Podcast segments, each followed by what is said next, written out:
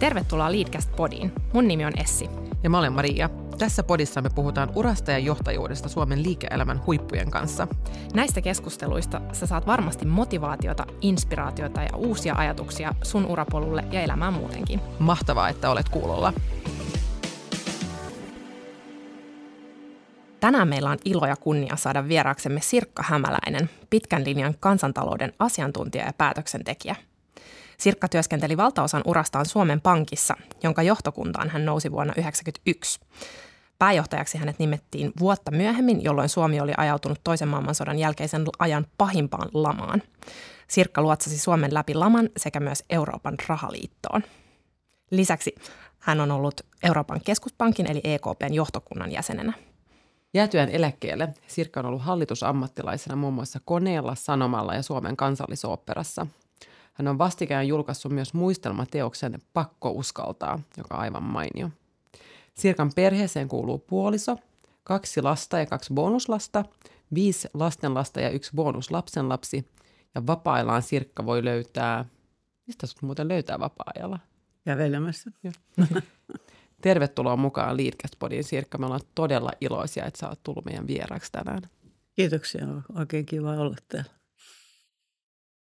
Aloitetaan sitten meidän lämmittelykierroksella. Mm, Onko valmis? Joo, olen, olen. Mikä oli sun lapsuuden haaveammatti? Arkkitehti. Ai. Entä mikä sai sut viimeksi nauramaan? Mä nauretaan mun mieheni kanssa yleensä aina meidän vanhuuden ongelmille. Se on semmoinen, eilen, eilen viimeksi tänä aamuna vielä emme ehtineet. Ihanaa. Tuo on hyvä suhtautuminen. Kyllä. Joku oikein, oikein töppäillään ja menee huonosti, niin pakko laskea vaan leikkiä siitä. Voisiko toi olla yksi pitkän av- avioliiton salaisuuksia, nauraminen yhdessä? No, mä luulen, että se on, koska mä luulen, että mun ensimmäinen avioliitto kaatui vähän siihen, että ei enää jaksettu nauraa yhdessä. Mm. Tämä onkin arvokas vinkki meille mm. kaikille. Mikä on sun supervoima? Mä en tiedä, mitä te tarkoitatte oikeastaan supervoimalla, mutta mä sanoisin, että semmoinen, mikä, mikä on kantanut aina, on se, aikoinaan luin Yrjö Kallisen – Kallisen kirjasta semmoisen jonkun idän viisauden, että ihminen seisoo omassa varjossaan ja valittaa maailman pimeyttä. Ja se on aika hyvä aina, kun alkaa oikein tuntua kurjalta, niin sitten muistaa sen, että hei, se on sun oma varjos, joka tässä näkyy. Onpa hyvin sanottu. Toi on tosi osuva. Hmm. Just se, että ainoa mihin voi vaikuttaa on se oma suhtautuminen Nimenomaan. asioihin ja mitä tulee eteen. Entä miten sä rentoudut? Kävelemällä, musiikkia kuuntelemalla ja ihan vaan tyhjentämällä mieleni. Mm. Sitä voi sanoa mietiskelyksi, mutta se ei ole mitenkään juhlallista mietiskelyä, vaan ihan vaan olemista. Mm. Entä mikä on sun jokapäiväinen tärkein rutiini? Mä teen viisi tiipettiläistä joka aamu, kun mä nousen ylös. Mitä se tarkoittaa käytännössä? se on semmoinen niin vähän itämainen, mutta se, se on jo, jotenkin joogan ja – sanoisinko pilateksen, mä yhdistän myös siihen sitten pilatesliikkeitä, mutta se on vähän tämmöinen joukamainen rutiiniliikkeet, ihan viisi, viisi erilaista liikettä. Oletko läpi elämän ottanut Ei, tämmöisen? mä aloitin 90-luvun alussa ja, ja siitä lähtien mä oon tehnyt sen. Ja sitten jos on ollut jotain sairastamisia tai muuten joutunut pitämään taukoa, niin, niin sen ihan huomaa kyllä heti, että sitten siihen palaa niin pian kuin mahdollista. Entä mikä on sun viimeisin lukema kirja tai katsoma elokuva, mitä sä suosittelisit meille? Joo, mä, tota, jos katsotaan kirja, mikä mä oon lukenut kokonaan, niin oli se, on Jell Westön, tämä Molly ja, ja Henri. Ja nyt mä olen lukemassa Katja Ketun, Ketun ihan tätä uusinta kirjaa, erään kissan tutkimuksia, joka kuulostaa hirveän mielenkiintoiselta. Tai pitää laittaa omallekin listalle. Sä mainitsit tässä, kun, kun rupateltiin ennen, ennen nauhoituksen aloittamista, että sä oot 85-vuotias, niin sulta on, on niin tämä kysymys tuntuu aika isolta, mutta kysytäänpä kuitenkin, mitä me aina podin, podin tota alussa kysytään, että mitkä on ollut semmoisia merkityksellisimpiä asioita sun elämässä, jotka on niin muokannut eniten sua ihmisenä? No tämän, ikäisenä tosiaan niitä on ehtinyt tulla aika paljon, mutta kyllä kaikilla se lapsuus ja nuoruus, ne on – ne on kaikkein tärkeimpiä. Mä olen maalta kotoisin. Mun äiti oli hyvin, hyvin tota, tarmokas määrätietoinen. Vaati, että tyttäret kouluttautuu. Ja hänellä oli aina semmoinen sanonta, että, että sen kun menet vaan eteenpäin, et putoa muuta kuin luudan päältä lattialle, että se, se tavallaan. Ja sitten toinen, toinen oli niin kuin nuoruuteen liittyvä, oli, oli lukiossa mun kanssa Karkkilassa. Kun oli maalta kotoisin se Karkkilan ympäristö, niin tämmöinen – hyvin työläisvaltainen, teollisuusvaltainen ja, ja vasemmistolaisesti ajatteleva. Ja 56, jolloin siellä oli yleislakko, se oli melkoinen yhteiskunnallinen koulutus. Meillä oli hirveän hyvät keskustelut aina luokan jäsenten kesken. Ihan niin kuin me oltaisiin jotain ymmärretty politiikasta. Mutta se oli valtavan tärkeä, tärkeä kokemus. Ja kouluttauduit sitten ekonomiksi, niin mikä saa sinut kiinnostumaan juuri taloudesta? Tuliko se tästä lapsuuden perheestä ja sun äidiltä? Ei niinkään. Mä haahuisin kauheasti. Mä, se oli, mulla oli varmaan viisi eri yritystä. Mä, ja muun muassa luin vuoden lakia, lakia Helsingin yliopistossa. Ja, ja tota, mutta jotenkin, ehkä se on tämä arkkitehtuuri liittyvä. Siinä on hirveän paljon samaa niin kuin talouden rakenteessa. Niin kuin arkkitehtuurissa on rakenteita ja, ja kaavoja ja yhteyksiä, niin tässä tämä, taloudessa on hyvin paljon samoista asioista kysymys. Onpa jotenkin ihanan inhimillistä ja lohdullista, että oli viisi eri yritystä ennen kuin sitten se oma, oma juttu löytyi. Joo, sen takia minusta on hurjan tärkeää, että nuoret ei välttämättä olisi niin kauhean, kauhean huolessa, vaikka ei heti löytäisi sitä omaansa. Ei, ei lukion jälkeen voi oikein tietää, mitä haluaa. Tietysti silloin se oli paljon helpompaa. Silloin päästiin paljon helpommin opiskelemaan ja että nyt kilpailu on paljon kovempaa. Silloin oli 10 prosenttia ikäluokasta pääsi ylioppilaaksi, nyt 60 prosenttia ikäluokasta, niin se, se kilpailu on vähän toisenlaista. Hmm. No sä tosiaan nousit Suomen Pankin pääjohtajaksi vuonna 1992 ja mursit samalla aikamoisen lasikaton, vaikka epäilijöitä ilmeisesti riitti. Niin miltä se silloin tuntui? No kyllähän se oli aika shokki. Itse asiassa siinä ei ollut vuotta väliä, mutta nimitettiin joulukuun alussa – 91 johtokuntaan ja huhtikuun alussa 92 pääjohtajaksi. Niin olihan se melkoinen, melkoinen tota, katastrofi suoraan sanoen itselle ja varmaan vähän mun kollegoillekin sitten johtokunnassa, koska mä olin ollut heidän alaisensa ja sitten yhtäkkiä. Siellähän puheenjohtaja ei ole, ei ole esimies näille muille johtokunnan jäsenille, mutta on, on johtokunnan puheenjohtaja. Kyllä se oli aika rankka millä tavalla?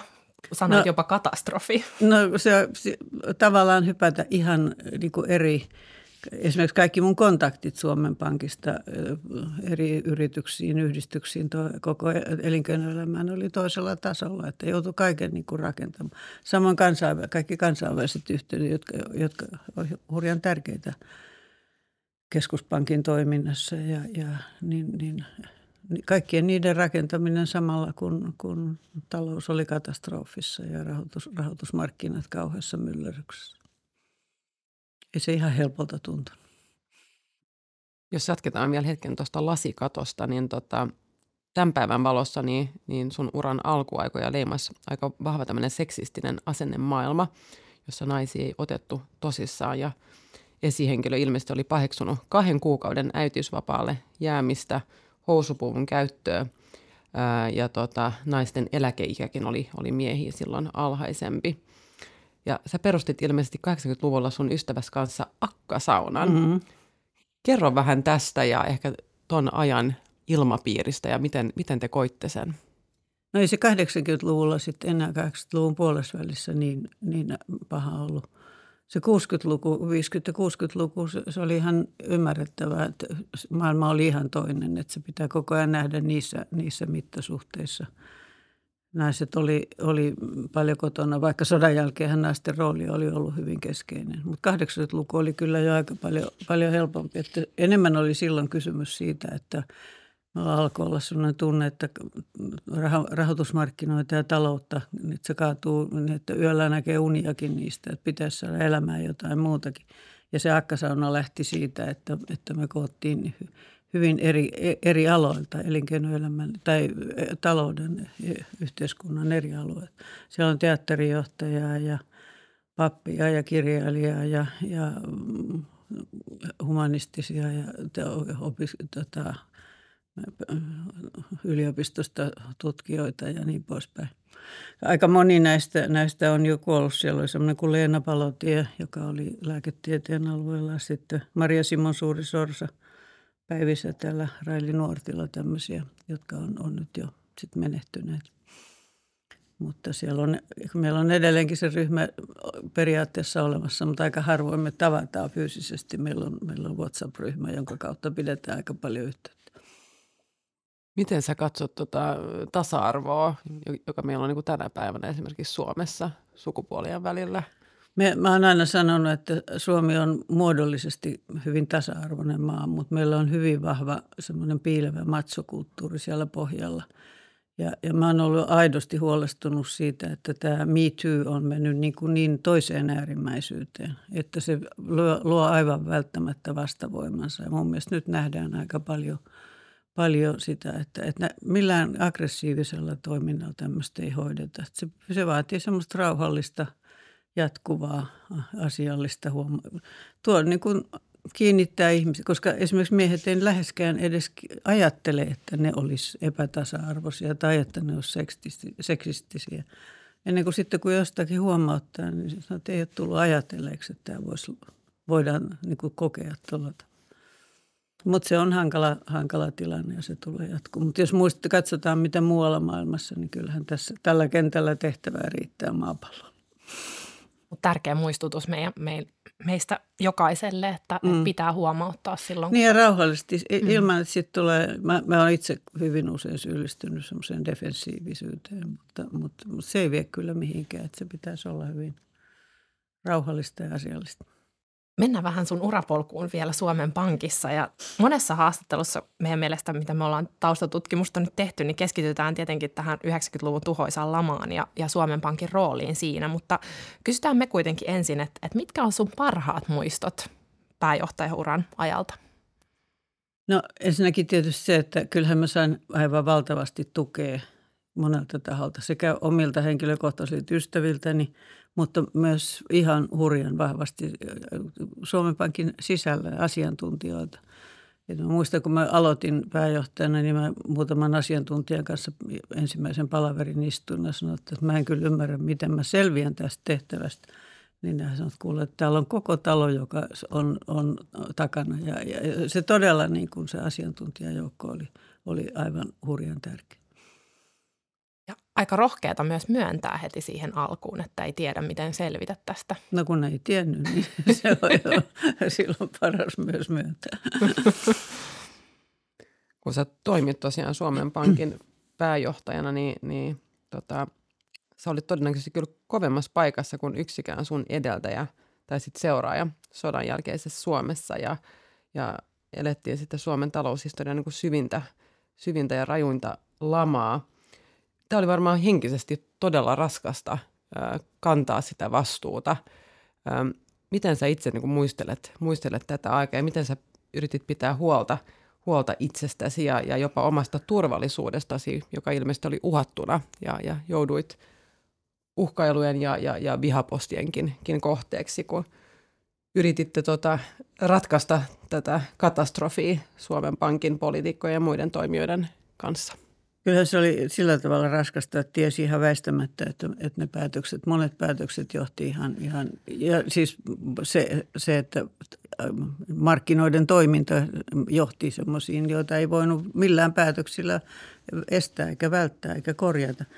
Mutta ei siinä voi tehdä mitään muuta kuin, että, että selvittää mahdollisimman tarkkaan asioita mahdollisimman laajan joukon kanssa ja, ja sitten, sitten sen mukaan niin kuin tekee sillä tavalla kuin pitkä keskuspankin toiminta ja, ja yleensä tämmöiset päätökset. Niin kuin politiikassakin pitäisi paljon enemmän olla pitkälle ulottuvia, että otettaisiin ne myös ne seuraavat vaikutukset, eikä vaan välittömät vaikutukset huomioon. Ja tässä nyt nimenomaan oli keskeistä se, että miten selvitään sitten ulos siitä koko tilanteesta. Vaikka, vaikka tiedettiin, että monella päätöksellä ihan välittömästi oli hurjan raskaita vaikutuksia. Tärkeitä pointteja just toi päätöksenteko mahdollisimman laajalla joukolla ja mahdollisimman niin kuin pitkäkatseisesti. Joo. Miten sä pidit sitten itsestäsi huolta tänä aikana? No ei, mä, mä yritin liikkua mahdollisimman paljon ja, ja, ja sitten todella nukkuminen. Et, mulla on yksi etu ollut yleensä se, että mä oon kuitenkin nukkunut hyvin, aina, vaikka olisi ollut kuinka kovat, kovat paineet. Ja sitten oli, mulla oli todella hurjan tärkeä oli se hyvät ystävät, koska kyllä tarvii semmoista joukkoa, jonka kanssa voi tuulettaa sitä omaa kurjuuttaa ja saamattomuutta ja onnettomuutta, ja, ja, jotka jaksaa kuunnella ja sanoa, että joo, aika kurja sä oot, mutta kyllä sä tuosta selviät. Jos reflektoidaan sun tota oppeja tältä ajalta, kun katsot tilannetta – ja, ja, ja meidän yhteiskuntaa ja, ja taloutta tänä päivänä, niin sä nostit kiinnostavasti Hesarin haastattelussa koskien tätä sun elämäkertaa, pakko uskaltaa, niin semmoisia teemoja kuin tekoälyn, digitalisaation ja, ja nämä niin kuin ympäristöriskit. Mit, miten sä katsot tilannetta tätä päivänä? Ollaanko me tarpeeksi hereillä ja, ja onko meillä tarpeeksi nyt pitkä katse eteenpäin pelaten näitä sun oppeja? Mun mielestä kun katsoo historiaa taaksepäin, niin oikeastaan koskaan ei päättäjät pysty sillä tavalla näkemään. Ja sitten ongelma on se, että vaikka asiantuntijoissa on paljon niitä, jotka näkee ja yrittää varotella, niin poliittiset päättäjät ei, ei kuuntele. Ja se, se ongelma on tietenkin siinä, että poliittiset päättäjät joutuu aina, poliitikot joutuu niin kuin uusimaan valtakirjansa hyvin tiuhaan – ja, ja jos yleisö ja, ja äänestäjät, heitä ei saada niin kuin ymmärtämään, eikä ole yhtään outoa, että ei saada ymmärtämään, koska ne on vaikeita, ne on todella vaikeita ne pitkän aikavälin vaikutukset. Mutta kyllä minusta nyt on erittäin hyvä esimerkki esimerkiksi ympäristökysymykset. On tavattoman vaikea ymmärtää, ettei tavalliset ihmisetkään – jaksa katsoa sen yli, että, että vaikka nyt pensan hinta nousisi, niin, niin se on sittenkin pieni hinta siitä, että mitä meidän lapset ja lapsenlapset, minkälaisessa katastrofissa ne tulee elämään, jollei näille ympäristökysymyksille aidosti tehdä jotakin. Mutta tosiaan, että poliittisten päätöksentekijöiden pitäisi uskaltaa pitäisi olla niin suoraselkäinen, että uskaltaisi ottaa näitä pitkän aikavälin vaikutuksia huomioon. Ja meillähän on hyviä esimerkkejä siitä, että tämmöiset poliitikot, jotka on ollut, ollut niin kuin tämmöisiä pahan ilman lintuja, Mauno Koivisto ja, ja, ja monet muut, niin kyllähän he, heillä on sitten ollut myös niin kuin ihan erilainen kannatus. Että, että ihmiset on kuitenkaan tyhmiä, mutta niitä pitäisi johtaa, johtaa riittävän suoraselkäisesti. Ja varmaan tarvitaan sitä kykyä kertoa monimutkaisista asioista mahdollisimman Kyllä. ymmärrettävästi ja helposti, että sit, vaikka on asiantuntijoita paljon, mutta sittenhän se viestiminen on siinä jotenkin niin tärkeää mun mielestä. Se on tärkeää. Tärkeää on tietenkin niin kuin pitää huolta niistä, joille, joihin nämä isot myllerrykset ja muutokset tulee eniten vaikuttaa. Ja kyllä mä pelkään, että nyt me, ollaan, me eletään taas yhtä teollista vallankumousta. Ihan samalla lailla kuin 80, 70, 80-luku oli ne myllerrykset, jotka rakensi sen 90-luvun taantuman. Niin nyt eletään semmoisia niin muutoksen vaiheita, joiden seuraukset tulee olemaan todella raskaita, jos ei niihin riittävästi sopeuduta. Ja yksi on jo, joka näkyy tuolla mm, sosiaalisektorilla ja, ja terveydenhuollon piirissä. Työvoiman tulee ihan väistämättä, sen, tulisi, sen tulee ja sen tulisi liikkua sinne suuntaan, mutta meillä ei niin kysynnän ja tarjonnalla että oikein toimi tällä alueella. Ehtii tulla vaikeita tilanteita ennen kuin siihen sopeudutaan. Mitä muita tällaisia keskeisiä oppeja lama-ajalta sulla olisi meille jakaa? No ei se keskeinen on juuri se, että hyvänä aikana, laman aikana, ei taho enää olla oikein mitään tehtävissä. Ne, ne pitäisi aina nähdä hyvänä aikana. Hmm. Mutta se on se, että poli, poliitti, poliittisesti niin mikään aika ei ole riittävän hyvä. Että sitten aina yritetään parantaa vielä lisää. Tässä muistaa aina, että kaikki mikä menee ylös, niin tulee alas ja kaikki mikä menee alas, niin tulee sitten jossain vaiheessa ylös. Mm. Et siis nämä vaihtelut tämmöiset on, on väistämättä olemassa. Mm. Hyvänä tämmöisenä konkreettisena käytännön esimerkkinä on esimerkiksi korot. Korot ja mm. asuntojen hinnat, mm. tämmöiset pörssikurssit. Mm. Niinpä.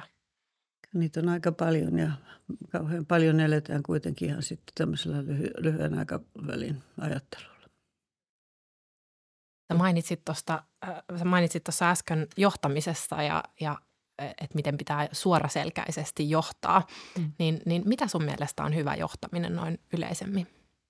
Se onkin hi- laaja kysymys, mutta yksi, yksi tota tärkeä mun mielestä on semmoinen, että, että kuullaan ihmisiä. Mä, muistan, mä, mä oon aina ihan, mä muistan mun lapset ainakin kyllästyi ihan suunnattomasti, kun mä aina sanoin, että Ere Kokkosella oli aikoinaan erinomainen määritelmä siitä, mikä on, on niin hyvä johtaja että hyvä johtaja kuuntelee kaikkia ja, ja, ja, ja ottaa tarkkaan kaikki perustelut, alaisten perustelut. Ja, ja tota, sitten hyvä johtaja tekee diktatorisen päätöksen, mutta pystyy vastaamaan jokaiseen niihin kommenttiin, jonka hän on saanut alaisilta, minkä takia hän on tehnyt tämän päätöksen. Ja on myös valmis perustelemaan sen. Eli, eli tavallaan se on, vaikka mä nyt uudelleen sanon, että, että mikään diktatoriset päätökset ei toimi missään ympäristössä enää, mutta oli se sitten joku joukko tai, tai viime kädessä vastuussa oleva esimies, joka tekee ne päätökset, niin tavallaan sen pitää syntyä kaikesta siitä, siitä materiaalista. Ihmisten pitää voida vaikuttaa oma, oman työ, omaan työpanokseensa ja kokea, että heitä kuullaan. Mutta heidän pitää myös voida hyväksyä se, että, että sitten päätökset tehdään – tehdään kokonaisuuden perusteella. Ja silloin ne perustelut on äärimmäisen tärkeitä perustelut ja se viestiminen. On, joo, nimenomaan viestiminen, joo. Mm. Toi on kyllä tärkeä korostaa se päätöksentekokyky siinä johtamisessa ja kyllä. senkin hyväksyminen, että aina ei sitten ehkä johtajana ole se suosituin henkilö. Nimenomaan ei yleensä ole. mainitsi meille.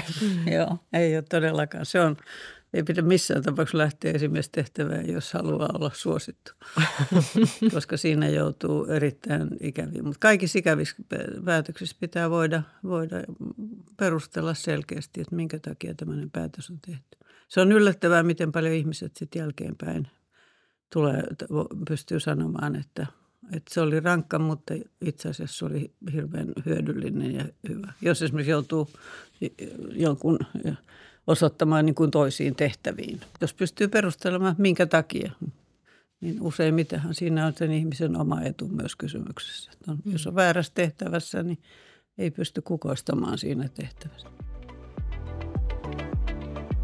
Toivottavasti saat tästä keskustelusta iloa ja oivalluksia. Pysy kuulolla, me jatketaan heti mainoksen jälkeen.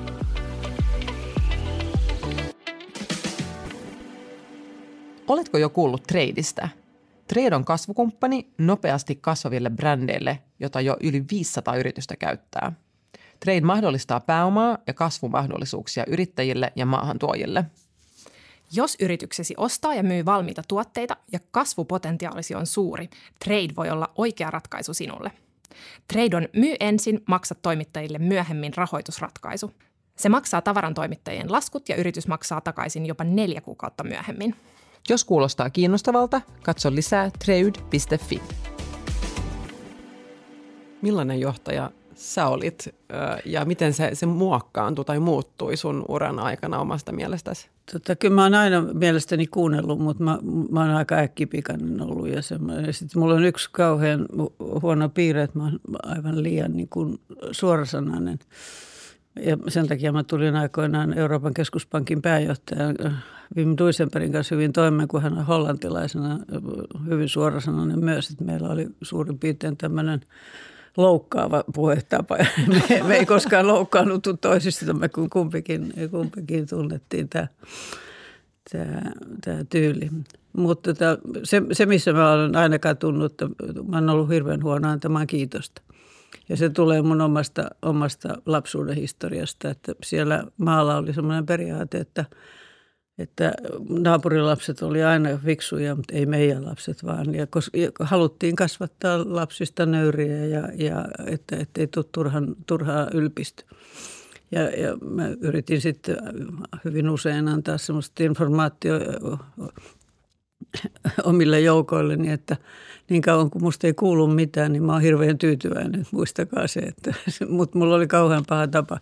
Heti kun joku asia ei ollut niin kuin mä halusin, niin mä otin puhelimen käteen. Ja, et, et nämä negatiiviset viestit meni aina paljon nopeammin kuin, kuin mitkään kiitokset. Et siinä se, se on ollut koko läpi mun elämäni niin kuin ongelma.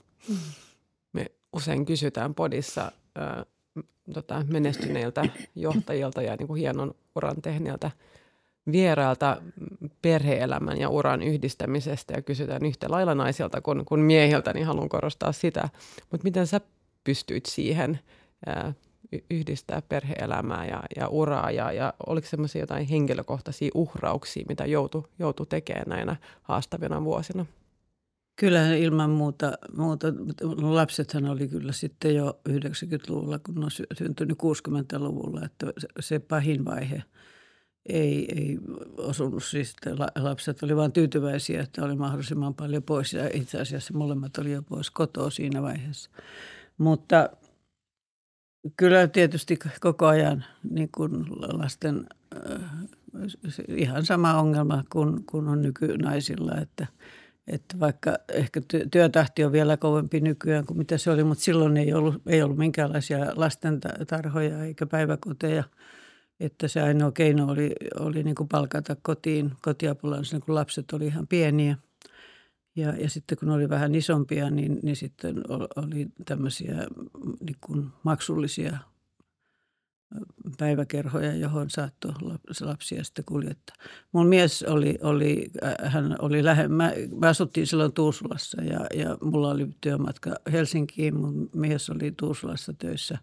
Hän oli armeijan palveluksessa Pyrillä varuskunnassa, niin hän paljon enemmän sitten hoiti lapsia silloin tai oli lasten kanssa – hän, hän vaan niin kuin lapset on jälkeenpäin sanonut, että se isän rooli ei ole semmoinen läs, niinkään läs, niin läsnä oleva yleensä kuin on äidin rooli. Tai ollut ainakaan silloin. Nythän nuoret isät on ihan toisenlaisia.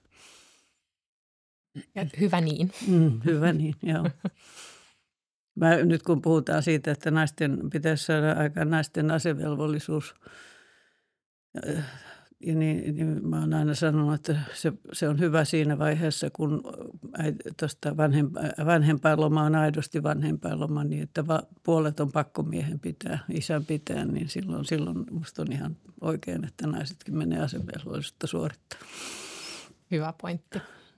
Joo, ja vaikka, vaikka olisikin se mahdollisuus isienkin pitää yhtä lailla lomaa, niin myös se, että saadaan työpaikoilla se kulttuuri, että kaikki myös sen pitävät – niin, ja, mun mielestä se on niin, että se pitäisi olla ihan suurin piirtein pakollinen. Pakollinen, niin.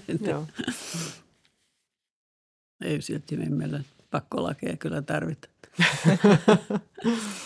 Palataan vielä hetkeksi sun urapolkuun, niin mm. susta tuli tosiaan EKP-johtokunnan jäsen aika kiinnostavana aikana, eli vuonna 1998, eli heti sen tultua perustetuksi. Ja, ja sun kauden aikana otettiin käyttöön eurot, niin minkälaista aikaa tämä oli? No itse asiassa sehän liittyy jo siihen mun Suomen Pankin pääjohtajuusaikaan, koska sehän rakennettiin koko ajan siitä, siinä, kun Suomi liittyi, oliko se 94 vai 95, Euroopan unionin jäseneksi, niin, niin silloin Suomikin tuli sinne Euroopan keskuspankkia valmistelevan European Monetary Instituutin jäseneksi. Ja, ja se, se, koko se itse asiassa valtaosa siitä mun pääjohtaja-ajasta oli ikään kuin valmistautumista siihen, että Suomi liittyy ensimmäisten joukossa tähän euroon. Hallitus oli tehnyt selkeästi tämmöisen, tämmöisen linjauksen ja, ja että se, se tavallaan oli sitten se siirtyminen sinne oli vain eräänlainen hyppäys se, semmoista prosessista, jossa oli ollut jo mukana niin toisen, toisen organisaation palvelukseen. Mutta olihan se, se, oli, se on valtava historia sekä Suomen kannalta, että Suomi luopui silloin omasta markasta, ja, että sitten ihan, ihan niin kuin Euroopan kannalta, että sinne syntyi tämmöinen iso yhteinen valuutta ja iso yhteinen organisaatio, keskuspankki. Minkälaista aikaa se oli sitten henkilökohtaisesti? No olihan se hurja, siis koska se alkuvaihe, vaikka sitä oli valmisteltu pitkään ja ihan hurja, hurja työ jo tehty siinä, niin – niin ne ensi, ihan ensimmäinen puoli vuotta oli aivan, aivan tosiaan hurjaa, hurjaa painetta. Ja sitten kyllähän se on ihan toisenlainen maailma silloin, kun, kun se koskee, se oli niin kuin maailman valuutasta kysymys. Suomen markka oli kuitenkin ollut aika pieni valuutta ja, ja talous ihan toista, toista suuruusluokkaa. Kaikki järjestelmät, joita, joita siellä rakennettiin, oli ihan toista suuruusluokkaa. Kyllähän se oli valtavan innostavaa, mutta myös, myös aika tiivistä. Mä voin kuvitella. Jäätyäsi eläkkeelle sä oot tota, toiminut muun muassa Koneen Sanoman, kansallisoperan hallituksessa sekä myös ruotsalaisen investorin hallituksessa, niin onko jotain tärkeimpiä oppeja tai ajatuksia hallitustyöskentelyyn liittyen? Se on semmoinen teema, mitä ollaan paljonkin viime aikoina käsitelty Liidkästissä, niin olisi kiinnostava kuulla sun, sun ajatuksia tästä. Joo, nämä yrity, yritys, yritykset oli, oli siinä mielessä hirveän hurjan niin kuin hyödyllisiä. Sinänsä jo asia, jonka aika hyvin kuvittelin tietävänikin, mutta sen näki aivan konkreettisesti, miten äärimmäisen tärkeä on semmoinen hyvin selkeä strateginen yhteinen linja hallituksella ja toimivalla, toimivalla johdolla. Ja myös sitten se, että kuinka äärimmäisen tärkeä on se, että hallitus, nimenomaan hallituksen puheenjohtaja ja toimitusjohtaja toimii niin kuin yhteistyössä selvällä työjaolla. Että, että mitkä tehtävät on, on niin kuin hallituksen tehtäviä ja mitkä on, on sitten toimitusjohtajan tai toimivan johdon tehtäviä. Ja kansallisopera oli, oli siinä mielessä sitten hyödyllinen, missä mä olen itse siinä puheenjohtajana ja siinä tämä tuli kaikkein konkreettisimmin esiin, koska kansallisopera oli kriisissä. Siellä jouduttiin vaihtamaan pääjohtajaa ja tavallaan se, miten, miten niin kuin sitten me uuden pääjohtajan kanssa, mä saatoin soveltaa sitä kokemusta ja oppia, mikä näissä yrityksissä oli, yritys, yritysten hallituksissa olin saanut. Kerro vielä tarkemmin meille näistä opeista. No nimenomaan tämä, että, että kuinka äärimmäisen tärkeää on rakentaa se strategia, että kaikki tietää mihin mennään. Ja toinen äärimmäisen tärkeä on niin kuin yrityskulttuuri, koska näissäkin yrityksissä oli aika isoja eroja yrityskulttuurin osalta. Ja, ja se yrityskulttuuri, se on juuri se, mistä johtamisessakin puhutaan. Osallistuminen, vaikuttaminen – sen tyyppiset kysymykset. Ja, mutta sitten se, että todella niin kun se toimiva johto on se, joka hoitaa operatiivisia asioita. Ja hallituksen tulee tukea. Ja jos ei hallitus ja toimiva johto toimi yhteen, niin sitten hallitus ei lähde, vaan toimiva johto sitten vaihdetaan. Mutta se yhteistyö on, on äärimmäisen tärkeä. Toi on kiinnostava, kun mainitset tuon yrityskulttuurin, niin mm. kuinka etäällä tai lähellä juuri hallitus voi olla sitä? Se näkyy erittäin selvästi hallituksessa, vaikka hallitus ei voi siihen hurjasti vaikuttaa. Mutta se on yksi minusta niitä, niitä elementtejä, joka pitäisi ottaa huomioon, kun valitaan toimitusjohtajaa, että minkälainen kyky tai, pääjohtaja, mikä se nyt missäkin organisaatiossa on – niin, niin minkälainen valmius hänellä on rakentaa semmoista yrityskulttuuria, joka on tärkeä ja sopii juuri sitten siihen ajankohtaan. Ja nimenomaan juuri tämä hyvin autoritääriset, eri, erityyppiset yritykset tietysti vaan, tai kaipaa vähän erilaista. Mutta kaikissa tämä henkilöstön rooli on kyllä – paljon muuta kuin vain juhlapuheita. Se on ollut ihan uskomaton, miten aina on sanottu, että henkilöstö on meidän yrityksemme tärkeä voimavara ja sitten aika vähän kuitenkaan sitä henkilöstöä kuulla. Ja tämä on mun mielestä julkisen sektorin ongelma paljon. Se on nyt nimenomaan terveydenhoitosektorin iso ongelma. Tästä tulee vielä mieleen kysyä itse asiassa, onko sulla ollut jotain, tai on, on parhaillaankin semmoista yritysjohtajaa tai, tai johtajaa laajemminkin, ketä sä ihailet? No, kyllä niitä on montakin, mutta Matti Alahuhta on yksi semmoinen, jota juuri koneella seurasi läheltä, niin, niin ja, ja, ja tota, ihan konkreettisesti näki, mitä, mitä tämmöinen innostava johtaminen voi olla. No kun katsotaan sun urapolkua taaksepäin, niin meidän mielestä sä oot tehnyt aivan huikean uran ja sä oot erittäin vaikutusvaltainen ja menestynyt henkilö, niin mitä menestys sun näkökulmasta tarkoittaa? Ei ainakaan julkisuutta. se on minusta yksi sellainen surullinen asia, kun monet nuoret ajattelee, että tärkeintä on vain jotenkin päästä julkisuuteen, ikään kuin se olisi. Kuinka valtavasti meillä tehdään niin kuin semmoista todella merkityksellistä työtä, joka ei koskaan näy kauheasti julkisuudessa. Eikä se merkitse rahakaan. Totta kai on tärkeää, että on, on niin taloudellinen turvallisuus. Se on kaikille, se on joka ikiselle, oli missä tehtävässä tahansa. Mutta kyllä se työn tehtävän pitää olla merkityksellistä itselle. Että kokee te- tekevänsä semmoista, missä, missä tavallaan ainakin voi johonkin mittaan vaikuttaa. Kyllähän esimerkiksi tämmöinen kenttä, missä mä olen ollut, niin eihän siellä kukaan yksinään vaikuta. Sehän on Siinä on hallitus ja, ja keskuspankki ja siinä on valtava määrä päätöksentekijöitä yhdessä. Mutta sitä suuremmalla syyllä siinä on innostavaa se, että miten paljon voi vaikuttaa niiden muiden ajatteluun ja, ja, ja kuinka paljon voi hyödyntää sitten muiden, muiden niin kuin ammattitaitoa ja, ja kuunnella, kuinka upeita ammattitaitoisia ihmisiä voi ympäristössä olla. Ja mitä kaikkea siitä voikaan oppia. Me, niin, nimenomaan, että, että joka ikinen päivä voi oppia uutta edelleenkin. Sitten tähän loppuun kysyttäisiin mielellään, että jos palattaisiin sun tota, ihan uran alkuvaiheeseen tai vaikka kävisit keskustelua kaksikymppisen Sirkan kanssa, niin mm. onko jotain neuvoja, mitä sä hänelle haluaisit antaa uraa tai elämää laajemminkin varten? No, et, et, mun mielestä elämää ei ainakaan pidä pelätä, eikä pidä niin kuin liian paljon jännittää sitä, miten elämä menee.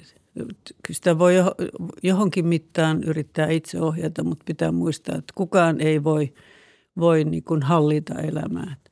Että musta tähän, tähän sen omassa varjossa seisomisen lisäksi, niin mä oon aina viitannut tähän tämmöisen Nalle Puhin hyvään ajatukseen, että, joka on tämmöinen buvei, että anna virran viedä, että, että tiettyyn mittaan niin kuin tekee ne oma ja sitten, sitten elämä kantaa, elämä vie ja, ja tapahtuu paljon semmoista, jolle ei voi vaikuttaa – mutta, mutta paljon jo sitten se, mihin voi vaikuttaa, niin se kannattaa, kannattaa tehdä.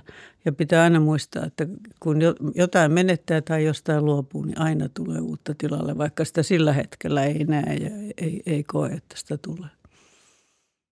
Onko sulla Sirkka jotain, mitä sä tekisit toisin, kun sä katsot sun, sun uraa ja elämää?